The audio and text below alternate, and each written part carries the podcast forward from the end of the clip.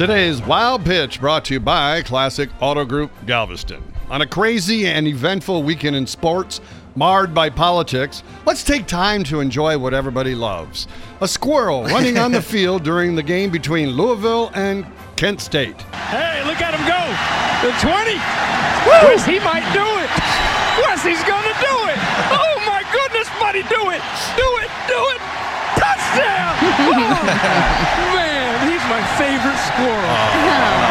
Look at him. Oh, poor guy's tired. That's Didn't feel a better? celebration. He doesn't work on his celebration. worn out. Uh, not sure if the squirrel stood for the national anthem, but I do know he made it into the end zone almost as fast as Tom Brady and the Patriots in the final minute against the Texans.